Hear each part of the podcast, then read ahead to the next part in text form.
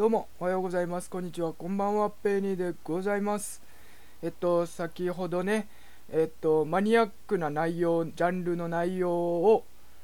の配信をすべきかっていう話ちょっと考察して結論としてはまあやっていった方が将来的にはいいんじゃないかっていうことを言ったんですけどもじゃあお前どういう内容が多いのっていうのをちょっと言おうと思って結構喋るの長くなってしまったのでちょっと切ってしまったんでこっちの方で補足として喋りたいと思います。で僕のペニーの渋声ラジオ今まで、えーと、配信してきたのが63本。あります。1ヶ月約1ヶ月半で。でその中で、まあ、一番多いのが何々してみた。っていうねやってみた系って勝手に僕は呼びますけどもそういうのが一番多いかなと。で次多いのが情報共有。これ何かっていうとニュースとかこんな論文ありました研究ありましたよみたいなとか説明ちょっとマニアックな部分も入ってくる。ような内容が次多くてあとやってたのは考察系。これ何かっていうとこういうことがありましてそれについて考えてみたみたいなねやつですよね。で先ほど挙げたそのマニアックな内容の配信はすべきかみたいなことを自分の意見を言ってるやつ。それからなんかまあ英語こんなんありますよって今までの経験について喋ってるやつ。例えば英語とかこうやってやってきました。みたいなね。なんかそんなん喋ってるやつとかあったりしますと。まあでよく聞かれるのはやっぱりその何々してみました。みたいなやつが結構聞かれることは僕が僕は多いです。あまああとはちょっとうちわである企画で参加してるやつとかも結構再生はされたりするんですけど。っていうような感じのジャンル分けになってます。まあ、これは結構意識しては僕僕の中でも意識してはいるかなと。なんかあんまりみんなやってなさそうやけど俺やってみたみたいなやつとか。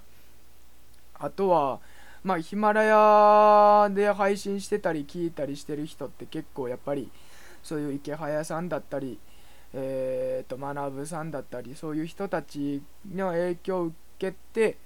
こういう音声配信をされてる方が多いなっていうのがあるので、まあ、そういう人インフルエンサーの方たちがよく発信してることをやってみましたみたいなことについて話すっていうのもちょっと意識してやってたりはします。ね、なんかすごい自分のこと丸裸にしてる感じあって恥ずかしいんですけどもまあそんな感じでやってます。であとそのマニアックな内容の配信についてっていうについてなんですけどこの内容っていうのはできるだけキャッチーな内容をキャッチ自分あの皆あのできるだけ興味持ってくれるように噛み砕いて噛み砕いて超簡単にして喋ってる感じはあります。なんかもっと本当はもっと専門用語とかいっぱいあるんですよ。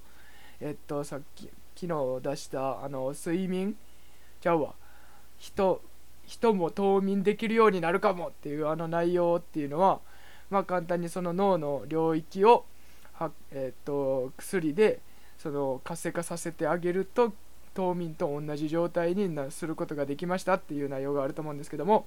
じゃあ実際どうやってやったのかとかどの脳のどの領域にあったのかとかでその神経細胞のニューロンニューロンって言いますけどそのニューロンの種類はどういうものだったのかとか。で実際にその冬眠状態っていうのは実際どういうことが起こってるのか代謝が減ったりして酸素の消費量が減ってで温度が下がっていったりするんですと。で温度を下がっていくっていうのが結構そういう、えーと、冬眠活動が減っていって睡眠の睡眠したりする時にもそうやって温度が下がるんでわずかに下がるんですけどそれよりもはるかに大きく温度が下がっていってみたいなね。そんな話であったりとかあとニューロンでそうやって発火させるためにはこういう技術が使われててっていうね。ドレッドっていうあの技術が使われててそういうそれによって薬によってそういう神経を意図的に発火させること元気に活性化させることができてそれで意図的に発火させたことによって冬眠状態になりました。みたいな。こうめちゃめちゃそう専門用語いっぱい使ったらいくらでも話して話せてしまうし話してしまうんですけど調子乗って。あのそれではやっぱりどうしても聞きづらいしああもう、えーと、嫌ってあのドロップアウトしてしまう人っていうのも結構いるかなと思ってこの辺はできるだけ噛み砕いて分かりやすくやってます。でもまあこれって僕にとってもかなりメリットがあると思ってて、えーと、そのできるだけそういう複雑なことを分かりやすし分かりやすくシンプルにえー、っとそういう専門性の高いものを分かりやすく噛み砕いて説明するっていうのは結構、えー、っと難しいと思ってて結構勉強になることも多いので